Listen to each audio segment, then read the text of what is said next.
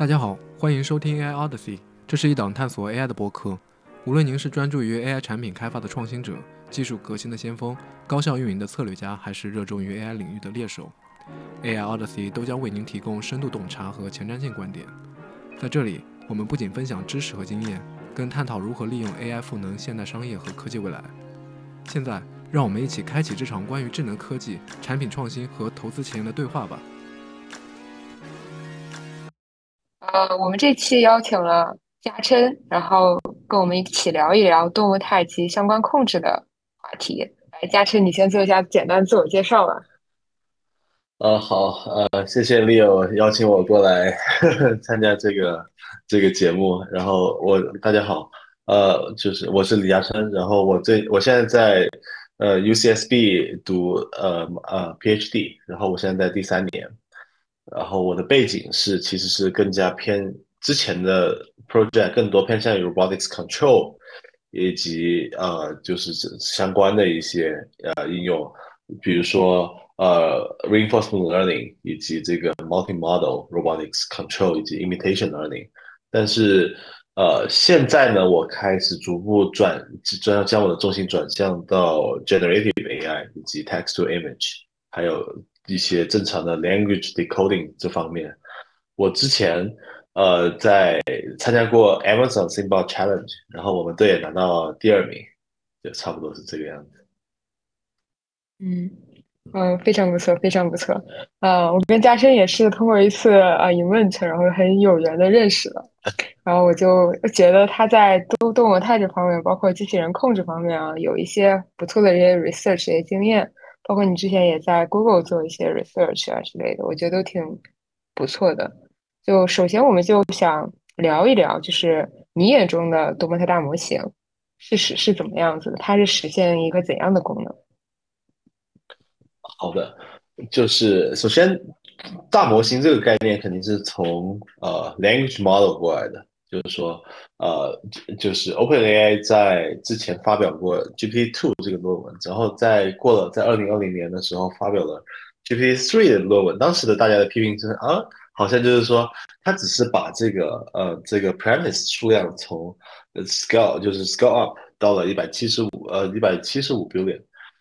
但当时呢，大家好像仅仅是挺就是很多批评批评的声音，也就是说，好像这样没有就是。没有 novelty，没有就是说没有在 technical 上有一些让人非常惊艳的地方，但是在近两年，特别是在 ChatGPT 出来之后，大家逐渐意识到，这发现这好像就是呃问题的答案，好像 AGI 的呃问就是它的这个 emergence 好像突然就出来了，然后大家就开始大模型这个概念就开始非常非常火了，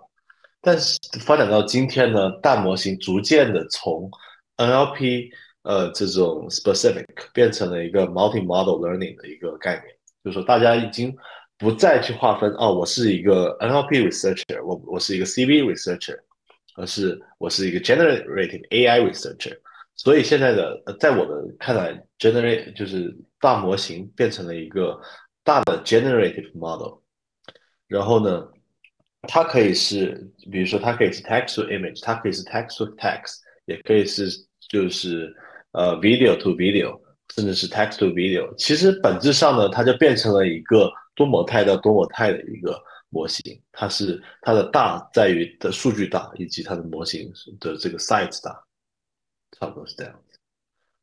嗯嗯，我同意。就说呃，现在大家都说都比较提倡多模态大模型的一个发展。就多模态大模型相对。普通的大语言模型来说呢，它的 input 的模态更多了。它不仅仅只是可以啊 recognize 这个 text，也可以识别一些图像啊啊视频啊，或者是一些 audio 之类的。呃，我觉得我们为什么要去发展这个多模态模型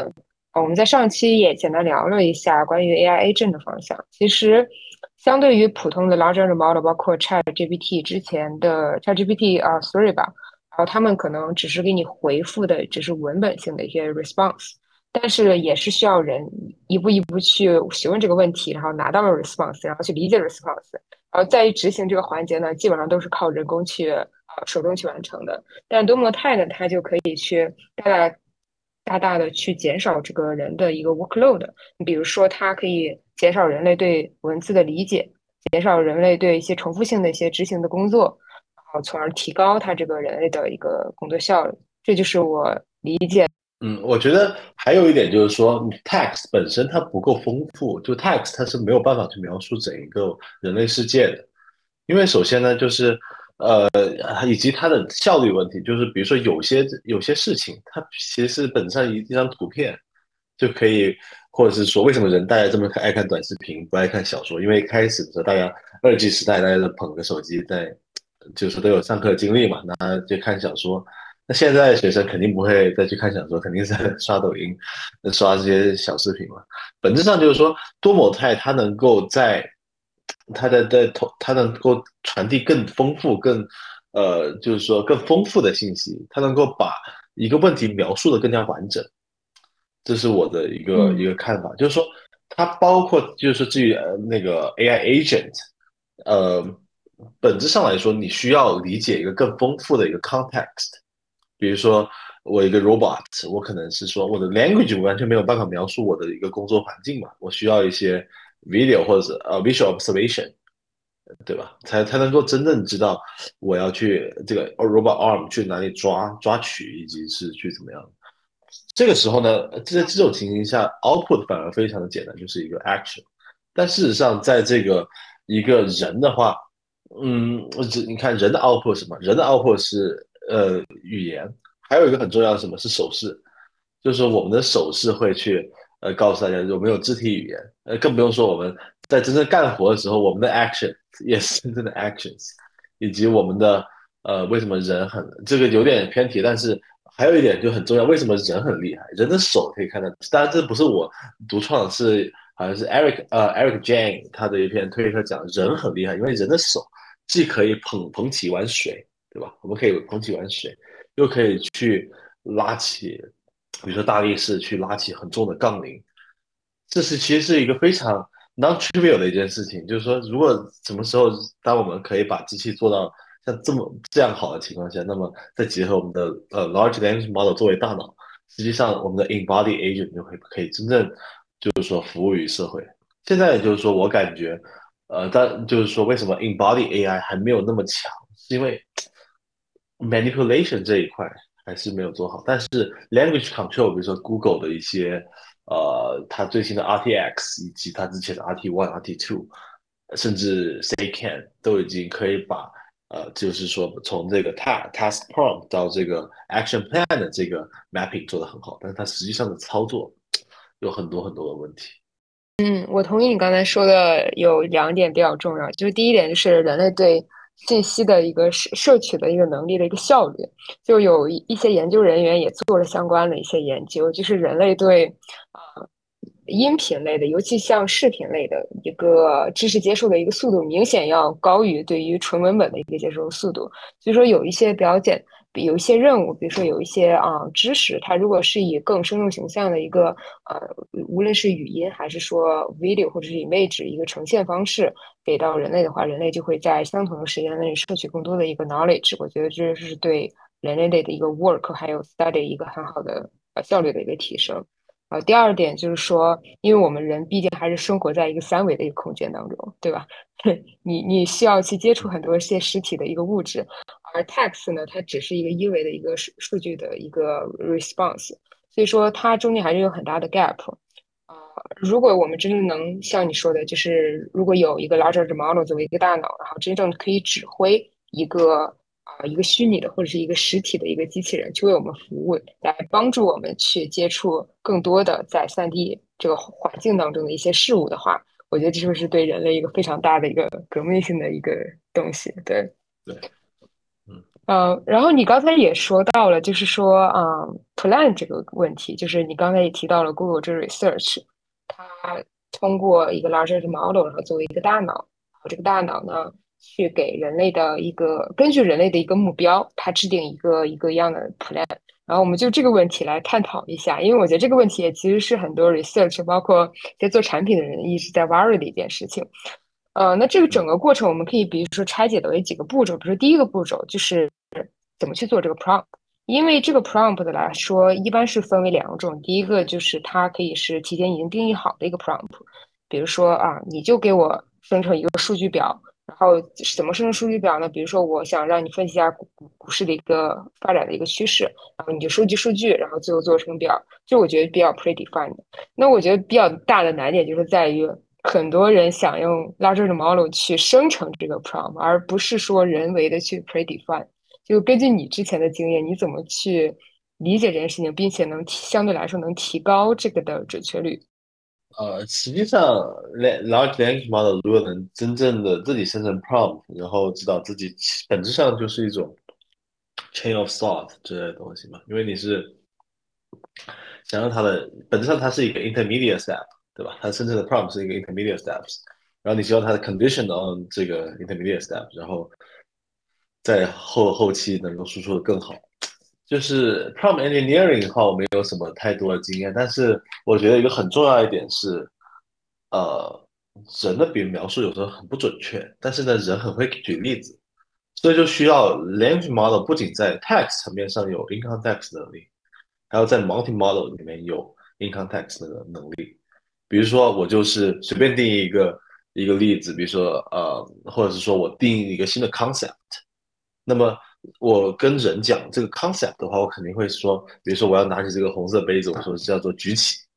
假设我没有学过举这个单词，但是我举起就是这样举举一下。那么我就把这个动作输入给这个 language model 或者是 multi model language model，然后让他去拿起一个绿色的杯子。那做一个人，他肯定可以做的，可以可以做好。但是作为一个 large model 就不一定了。所以说，我觉得这个 model 是需要这种能力的。至于怎么 prompt 呢？我觉得可能，呃，就是说可能用 chain of thought、chain of thought 之类的。如果想让一个 larger 的 model 生成一个靠谱的指令，并且自己也能明白自己在做什么，它是它是需要一个啊提前一个数据或者是 prompt 喂它，对吧？它就相当于做一个类比，一个类似的一个活动或者是 execution，对吧？对，就是说，如果你给他一个例子的话，他可能会更好的去。就有据可依嘛，因为比如说现在的呃一些 RAG 很火嘛，就是 Retrieval Augmented Generation 为什么这么可靠，就是因为它有据可依。相当于如果我们人可以给它一个更好的依据，那去做完成某个指令的话，那么它肯定在下有任务的时候，它会更更更加的准确。那比如说呃，可能我们在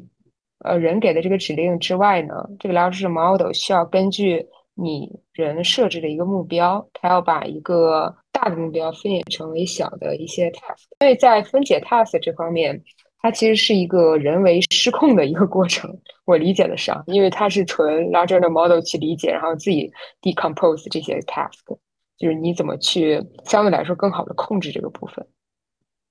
对，这个其实比较有意思，就是当你就是说我们把这个 scope 变窄一点，就不要说去解决一个很 general 的一个 multi-task 问题，但是我们假设这个我们现在觉得 task 是需要 long horizon planning，也就是说它有很多个步骤。那么其中一点很重要，就是 OpenAI 在今年早些时候，或者是去我不记得具体时间，他发现就是当他解数学题的时候，我我会给他步骤分。那么它这个东，它这个 language model 的，它这个解题能力有大大提高。其实本质上它就是一个动态规划嘛，就说你需要它每一步，就或或者是说你就是你需要有一个 search 的过程，而不是说啊我直接就 generate，直接根据我的 prob 生成一个 probability distribution 给每个 tokens 去呃去解决最终的问题。所以，其实，在训练的过程中，我们需要两个东西，一个是。可能需要 expert 帮助他做 planning，就是 expert 给出 details planning 呃 planning details，让这个 large language model 去模仿。然后当他具备一定的这样的推理能力的时候，我们再去用强化学习给步骤分，然后 back back prop 这个 loss 给这个 model，然后让它具备这样的 reasoning 的能力。其实本质上我觉得，可能最近很火的 Q Star 就是类似这样做出来的。那这只不过这是我的猜测而已。呃，你刚才提到这个步骤分，其实我蛮感兴趣。啊，对，首先这个步骤分是人人来人是 expert 标出来的。你当然你可以让他自己标，但我觉得自己标就有点 对吧？就自己来给自己打分，那都会打很高分嘛。但是实际上就是说，我在讲，嗯我刚刚讲的是，如果当你有一个模型，你想去 improve 它，你可以这样去 improve。但是你如果你只是想去 zero shot 做提高它的这个 generation performance，那可能你需要一些 MC，就比如说有些人在 decoding 的这个阶段做一些 tree search，比如说呃很简单，你就是从一开始的，因为它它相当于是本质上它 decoding 是一个树嘛，对吧？你可以理解为它是一个很大很大的树，那你每一次都会只是取其中的一个 branch 走下去。但事实上，你可以当你的算力足够多，或者是当你的 memory 足够大的时候，你可以把整个 tree 把这个树给给它扩展开来，expand 一个比较大的树，变成一个空间。然后你在这个空间中做一些搜索，比如说你可以用 MCTS 或者是一些比较传统的一些 machine learning 的方法，搜出那个最优的结果。可能搜索就是一个 reasoning 的过程。就是说我这个的假设在于，最优的答案一定是最高 probability 的答案，当然这个假设不一定成立。对，但是就是、我觉得 decoding side 确实是一个解决思路。刚才也提到了加强学习这个概念，然后你我也知道你之前也做了很多关于加强学习的一些 research 啊，我其实挺想要请请你就是从细节方面多讲一讲，去怎么去将加强学习应用到这个多模态大模型当中，怎么去加强对多模态大模型的一个控制，比如说你刚才说的打分 reward 就算是其中一个，还有比如说其他的一些方向，我们就可以去探索的吗？呃，对，其实现在的比如说呃 RHF 很火，对吧？然后它本质上他也说他用了强化学习，就是 PPO 这个算法，但事实上他用的强化学习仅仅是去计算一个 gradient，就是说我有一个 reward model，我有我的 action space，但是呢，我的我想去就是说去训练我的模型去 maximize 我的 reward。嗯，就是，所以说我就用这个 reinforcement learning 这个这个这个这个方法去构造了一个 gradient estimator。比如说最简单的，比方说我们做 regression，那 regression 它因为它是可它是可微分的，所以说我们可以直接从这个 reward back propagate 到这个到这个呃到这个 model parameters 上面的。但是呢，现在因为我们的这个呃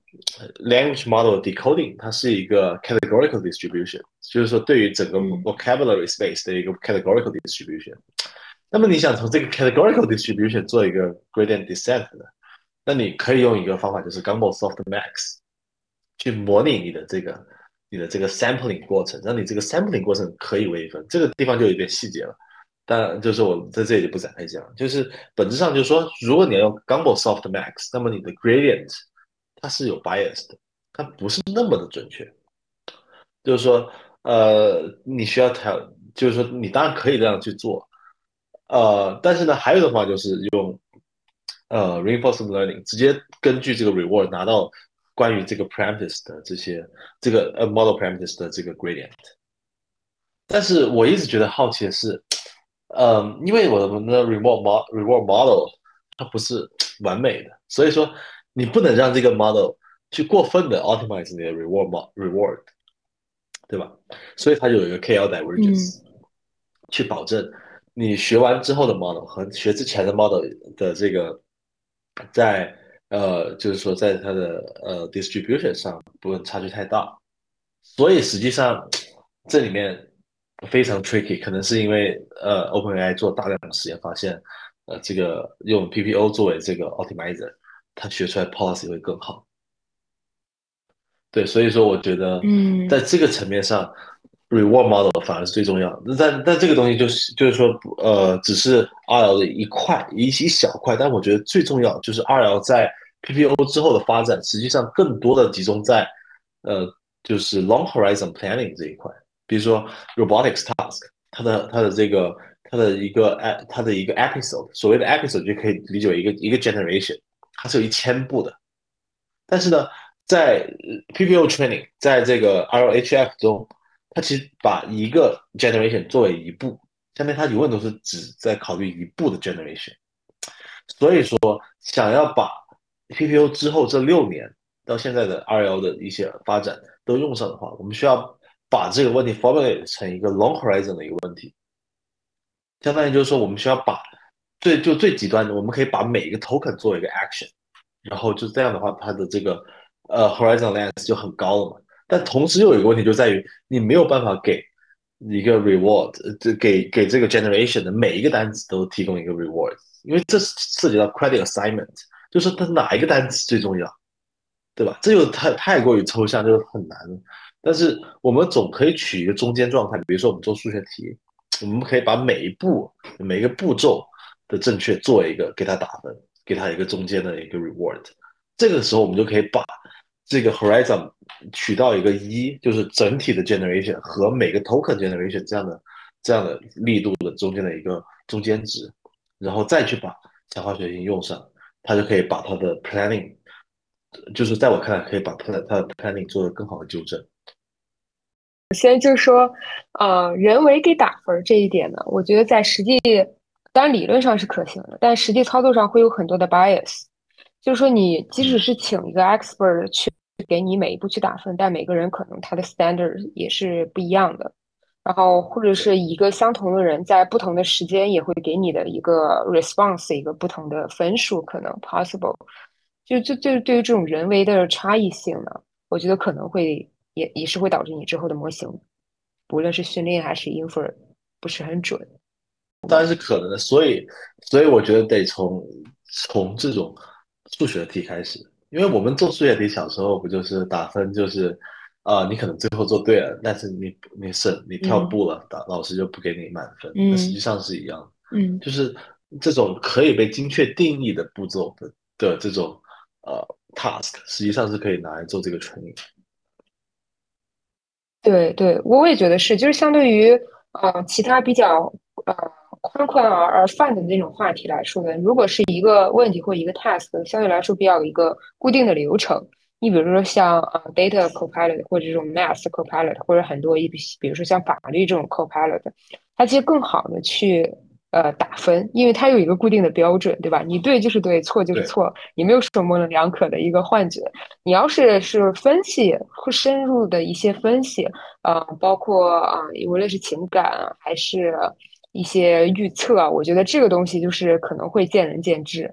它很难去让一个 expert 给他一个比较准确的一个分数。我觉得这方面可能还需要更好的一个 knowledge base 去进行一个 summary。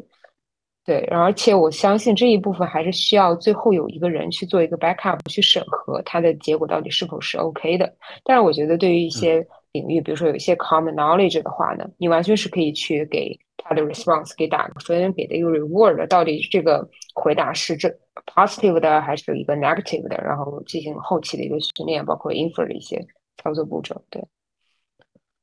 然后第二个就是你刚才说的，呃，RL 当中涉及到呃把。一个大的任务，然后分成一步一步，然后每一步都是一个 generative 的一个 model，进行一个对抗啊，无论是一个学习的一个过程，就是你怎么去看呢？就说如果这个大的任务被被分解的小任务比较多，他会不会就是执行了后面的任务，忘了前面都在干什么了？那种，因为它是一步一步的嘛，万一中间缺缺少了一些 logic 的一些 thinking 的话，可能会光顾着后面，然后忘记前面的。呃，首先这个东西解决它肯定要分，就是假设你的 context 变长，那么你的 long context 本身就是一个独立的一个 research problem，在于你怎么去设计你的 attention 机制嘛，在于你怎么去给你的这个呃 sequential，相当于是给你的这个 position embedding 怎么做，这本身是一个很独立的研究问题。比如说 Mistra，嗯，他们也用了一些现有的一些 rope attention 之类的。呃，以及这个以及那个 Llama Long 也是用了 Rope Attention 这样的机制去把 Long Context 先解决了。那假设我们这个 Long Context 已经解决了，那它还是有可能推理会错。比如说人在写题的时候，也可能是呃无无缘无故就是啊，我还背答案了，但是我把我前面三步写完了，啊，我中间四五六步不知道，我直接写第十步也有可能。那这种时候呢，你就要去在你的 Reward 设计，你就得去 Punish。比如说我们老师就会可以给你扣分嘛。对吧？那相当于就是说我需要去审核，比如说我一道题目一个 task，呃，比如说在这个 image generation 就有这种问题，就是比如说你给你个 prompt，你要有一些 criteria，比如说你要有一辆，这里要有辆车，这里要有一个有一匹马，这里要有一朵云，在什么什么位置，把它固定好，变成几个，就像是 Grayscope 里面的那些 改分的 matrix 一样，把它定义好，然后用这些 matrix 去匹配你的这个整个的 generation？你漏了哪些，我就把它扣掉，把分数扣掉，然后如果都达到，那就给满分之类的。嗯，Yeah，exactly。就是说之前啊，在比如说像。我觉得近两个月对于啊 in contact 就是这个窗口的大小，我觉得有很多 research，包括 GPT-4 Turbo，它都会大大的增长它这个 window 的一个长度。但是在之前呢，这个确实是限制动物它发展的一个比较重要的因素，就是 in context window 这个 length 比较短。那对于比较大型的任务呢，你如果人类要去提前做一个 prompt，去一步一步去规划它的 task，它就会超过这个 context window，它就放，像你刚才说的这个点。对，所以我觉得这也是一个比较核心的一个问题。那你比如说像你刚才所说的那个 RL model，你觉得在什么情况下我们需要去考虑去用这个 RL？就什么时候情况就是我们可以不用 RL 这么复杂的东西？因为我觉得 RL 这个东西，你无论是训练模型还是做 infer，它对人力的一个还有人力算力，我觉得各方面的考量或者需要都是比较大的。呃，对，回答这个问题，我觉得是首先，我觉得 RL 它是一个很必要的一个东西。就为什么？就是为什么在 RL 在之前，其实 RL 用在这个 language model 就并不并不新，一五年、一六年可能就开始，李飞飞他们组就开始有人在做。但是那个时候，呃，RL 没有一个好的 representation，什么就是具体什么意思呢？就是说他不理解每个单词的意思，就是说他没有办法，就是 language model 本身没有。办法把所有的这个 text 里面的 knowledge 都吸收在，就是说吸收在这个 parenthesis 中间，就或者是说它对于每个 sentence 以及每个 words 的 representation 都很差。但是现在就是 GPT three，就是它用这个大规模 pretraining，对已经有很好的 representation，而 RL 更就是说起作用的方向在就在于它可以 align 与就是说与人 align，或者与我们的需要 align。比如说，我们想要 instruction following，那么我们就会有用了这个 RLHF 以及呃一系列的东西。就是 RL 它可以让，就是它本质上是可以让你能够去做规划，就是说它它能让你有规有有规划能力，以及它可以让你去 align 任何的 rewards，因为有一些 rewards 很难被呃被被不是可微分的嘛，即使你是可微分的一些东西。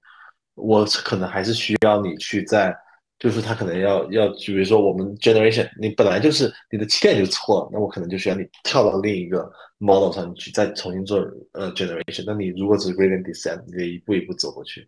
那当然 RL 也是一种 gradient descent，我没有说 RL 就就一定可以绕开这个问题。呃，就是就是总结来讲，我觉得就两点，一个是它可以让帮助模型去 align 与与人的需求 align。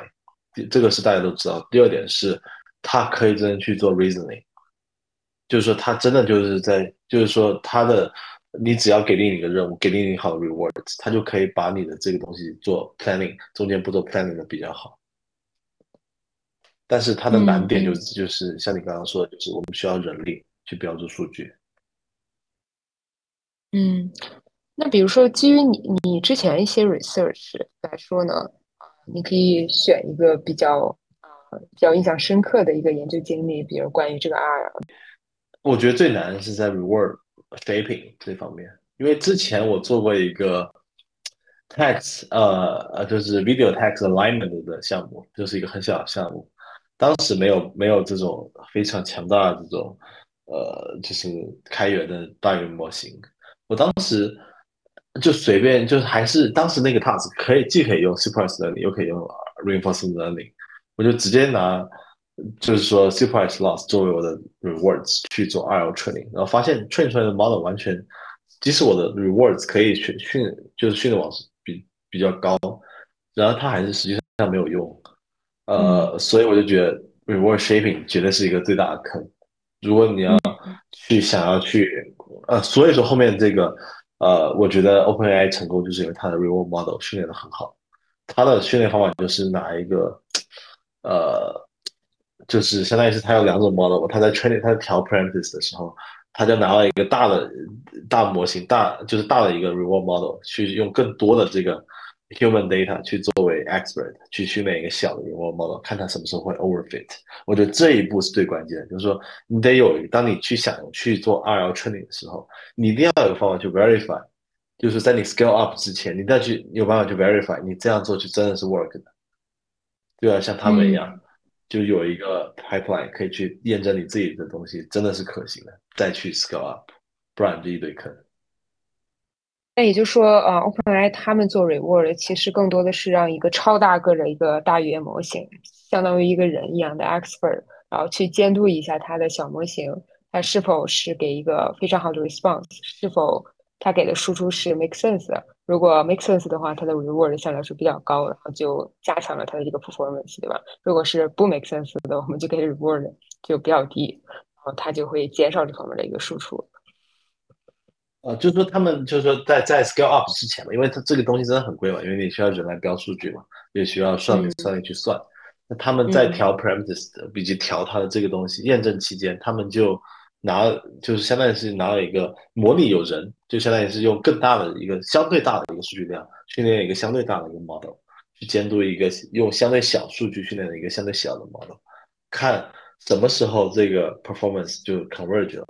什么时候他们这个小模型的这个高的 reward 和这个大模型的高的 reward 是 aligned，aligned 这个 speed point 实际上就说明了它截止的时候是时机，也就是说当我们在训练更大的时候。假设这个 scaling law 能够 generalize 的时候，我们也应该在某个点停止。实际上，他们就是这么做的。那比如说，呃，从你的经验来说，啊，就是我们未来如果想，无论是想用 RL 应用在多模态大模型当中，还是说我们想加大对多模态大模型的一个控制，你现在可以想象得到，或者脑海中能 picture 到有哪些比较大的局限？就是或者是我们可以之后去 make effort 的一些方向，是控制方面嘛？就是说控制一个呃 multi model language model，控制它的输出，yeah yeah，就是让它的整个的 plan 整个 execution 呢，能更加和人类更 align。我觉得就是首先呢，我觉得要解决一个大问题是，怎么样去呃用 synthetic data。去训练我们的模型，因为我觉得，当你的这个 mod modality 但变变高之后，从这个 text 变成，呃，就是 text 变成 image，就是一维的变两维嘛，然后 image 变成 video 就两维变三维嘛，那你的这个数据量的要求完全没有办法去支撑你的这个 text 上经验那么多的 data 嘛，因为相当于 text 它既是自本身自既是自己的呃输入，又是自己的 label，对吧？所以它才能够有那么好的 pretraining，有那么多数据量去支撑它，去得到一个这么好的 representation。那么就是说，当我们没有就是现实世界或者网络世界都没有那么多的这种 image text pair 或者 video image 呃 text pair 的时候，我们怎么样去拿到同样多的的数量级的 data？那么我们就需要去生成 synthetic data。那么生成 synthetic data 也是我们做 control 的过程。我们想要这个 model 怎么样去输出，那么我们就应该怎么去控制这个 synthetic data 的生成。但是，呃，相当于现在就是，我觉得是，呃，text to image 已经做的比较好了，或者是说它还是相对来讲比 text to video 比较好。但是，嗯，就相当于是怎么去 scale up 到从这个一个从二维 scale 到到三维的时候，我们可能还真的是需要去。采集到用用一些 expert 去采集更多的 data，这个我我觉得是绕不开的，嗯，但是能够 alleviate 的就是说，当我们迭代更新的时候，我们总可以用上代模型去生成下一代的去监督的，嗯，就是一些 training data，然后不断的去 refine，有可能就会，当我们重不断重复这个过程的时候，当它 converge 之后，我们就已经有一个很好的 baseline 了，然后人只需要去做一些 editing，嗯。呃，多模态大模型，我觉得是不是还有一个呃，至少对于 developer 来说，对我们在公司内部 developer 来说呢，其实有一个大的弊端，就是在于这个 latency 啊。我觉得现在 text text 还 OK，但是从 text to image 来说，其实你真正想落地一个产品，尤其是在偏向硬件方向呢，其实它的 latency 还是有点高的，因为因为中间各你 stable diffusion 那个 model，你中间会有很多 step 嘛，如果你要 skip 很多 step 的话，你最后的结果也未必很好。但是如果你不去 skip 的话，那你你会有经过很多的一些 iteration，那这样的话，你生成这个图像的时间就会变长，更不用说比如说像三 D，然后甚至最后到 video，就你怎么。去有什么样比较不错的一个方向去减少这个 latency，尤其对于是要落地的一些产品。嗯，对，这个是一个很好的问题。然后也这是我正在做一个问题。呃，就现在有一个 model 叫 consistency model，它的这个它的 diffusion，它的 reverse steps 可能只要四两到四步就可以有一个很好的结果。呃，现在已经就是说清华的一个组已经做了一个。呃，model 出来，它就是通过 distill distill 这个 stable diffusion 变成一个 latent consistency model，然后通过两到四呃二到四步就有很有一个很好的 generation，然后它的 generation 呃就是它可能一秒钟就可以 generate 一张 high quality 的图片，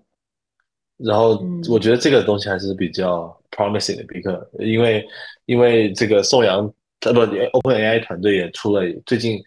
就三个星期之前吧，还是两个星期之前推出了一个叫 Consistency Decoder 的这样的一个模型，可以大大加快这个 decoding 的速度以及质，同时保证它的质量。所以，对，对，这个是 text to image，确实，我最近也看了几个 paper。你刚才说的那个呀，呃，比如说 LCM，就你刚才说的，它其实是用，比如说几步就可以生成一个 image。而且最近我看有呃清华那个团队好像是把几步缩缩小的更小，好像一到两步，然后唰一下就只出现一个 image，这个是 text to image 的一个局限，然后大家就在 make effort 去突破。其实下一个局限就在于呃，比如说文字生成 video 或者图像生成 video。其实在生成 video 它的本质它的 base 啊，其实还是生成图片，只不过是最后我们把一帧帧图片给连成了一个 video。但其实中间会有一个问题，就是在于。啊，如果你要是一帧帧去连的话呢，它中间可能会有一个连续性的一个问题，也就是说，你可能前十秒会生成一个狗，后十秒就成猫了，或者前十秒还在厕所，然后后十秒就上大街了。对，在解决这个一致性的问题上，你觉得大多多模态大模型，包括 text to video 这种模型，需要去解决哪些？怎么去解决？对，这个一致性确实是一个很头疼的问题，因为现在包括。前昨天出的皮卡以及这个 run run run runway 还是 runway 忘记了，然后他们的这个问题就在于，有时候他动的东西总是不是我们想要他动的。比如说一个男孩在海滩跑，他可能动的不是男孩，动的是那个海海滩，并不是就相当于是本质上来讲，他还是没有把这个 world model 学会。就是呃，Ian LeCom 不就是一直在推他 word word model，实际上就是。呃，当我们能够做好 text video generation 的时候，实际上我们就把，我觉得就把控制解决了，因为你我们已经把整个 world model 的 knowledge 或者 physics 已经学到了这个这个 video 里面了，所以我感觉就是我只是作为一个我没有做过这个领域，但是我总感觉这种东西就是需要 synthetic data。我们有一个假设，我们能建一个 simulation environment，我们能够在这个 simulation environment 里面做出很好，就可以生成大量无限的数据的时候，我们可以去那个很大很大的 model，对吧？然后假设我们可以在这个世界，比如说我们就在一个 MetaVerse 里面去生成一个这样的一个一个一个 video 之后呢，我们再去做做 domain adaptation，adapt 到现实环境中，并且这个时候我们还不用考虑 robot arm 的这些那这具体参数，也不用考虑什么摩擦系数之类的情况。那完全是有可能从 MetaVerse 变到现实世界，然后实现一个很好的东西。嗯，所以我觉得解决思路就是从 simulation 开始。其实根据你刚才说的，我觉得是不是会将来如果无论是出现某一个领域的大模型，或者是出现一个绝对的大模型。它的基本条件还是说，我比如说我要出现在某个领域有一个非常好的一个代表性的一个大模型的话，它其实是需要这个领域基本上全部的数据用来去训练。谁先拿到了这个数据集，谁先有这个算力和资源，然后谁就去，谁就更有机会去训练出来这么一个大模型。你包括 OpenAI，我觉得他们可能未来的一个 goal 可能就是在比如说五到十年之内，然后集齐所有的数据，然后训练一个超级无敌大模型，然后大家只是需要用这个大模型的一个部分，然后就可以去做他们自己想做的任何一件事情。可能那个时候 fine tuning 和 prompt 都没有那么重要了。对，因为相当于 prompt 更，就是说它可以，它总可以跟用用户去 make sure 他的他的想要的东西是什么。就是他与其用 prompt engineering 的方式，不如用 multi round 呃 chatting 的方式。比如说我们打人工客服不也是就是这样这样的完成？对，我觉得现在大模型可能也就是啊、在数据这个方面，其实大家对数据这个需求还是蛮大的。但是之前有人去采访过 OpenAI 的呃，包括他们团队创始人，呃，就说关于数据的这个 vary，就说会不会 worry 有一天数据全都用完了，全都用都去 train 了，会不会觉得数据会匮乏？他们说数据全都用来 train 这是呃必然的，但是他们还是不担心就是数据的匮乏，他觉得就是在人类所生活的这个范围上之内呢，我们要记我们可以记忆所有的数据，而这些数据用来训练大模型就足够去服务人类，我们也没必要服务其他星球的，所以他就大约是这个意思。然后我们今天就先到这，然后谢谢嘉琛。多谢多谢 Leo 和朋友的邀请。感谢您收听本期 AI Odyssey 的播客。如果您喜欢今天的内容，请分享给您的朋友，同时也欢迎您在常用的播客平台上留下宝贵的意见和反馈。我们将继续为您带来更多有趣的话题和嘉宾，敬请期待。再次感谢您的收听，我们下期节目再见。